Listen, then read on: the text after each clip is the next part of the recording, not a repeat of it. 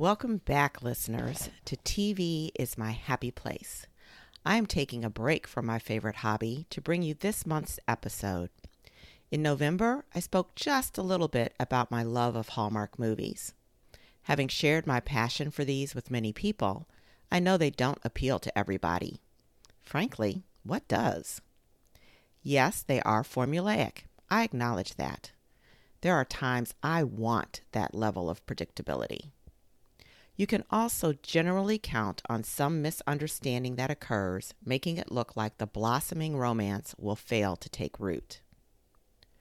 What I like most about Hallmark movies, though, are one, there is a happy ending, and two, there are often lessons I can take from them. I'm asking you to bear with me as I share just some of the gems I've mined from these movies. Actually, the predictable misunderstanding mentioned above leads to the first lesson. Beware of taking things at face value. For example, the movie scene that illustrates this typically has the past love interest return and request a private moment with the person who has since found sparks with someone new. That new love interest views the interaction and walks away thinking the formal couple just reunited, when in actuality, they ended their relationship.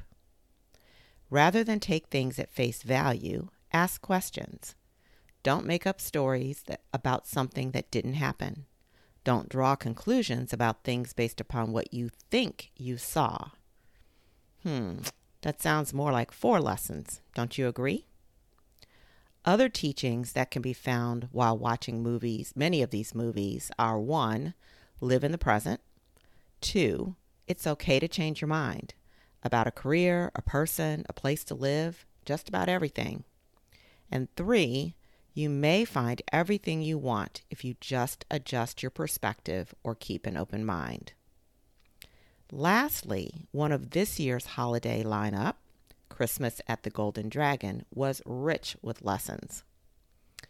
Choosing to make meaning out of a loss is both empowering and healing make the unexpected, unplanned life meaningful and fulfilling anyway. Love yourself as much as you love anyone.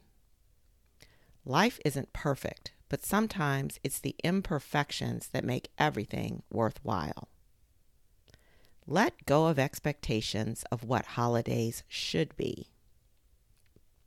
Understand that challenges do not define us push forward with resilience and hope to create a new normal. Yes, folks, those last six came from one movie. So, watching Hallmark movies can not only be entertaining, but can also be educational and therapeutic. That's it for this episode of TV is My Happy Place.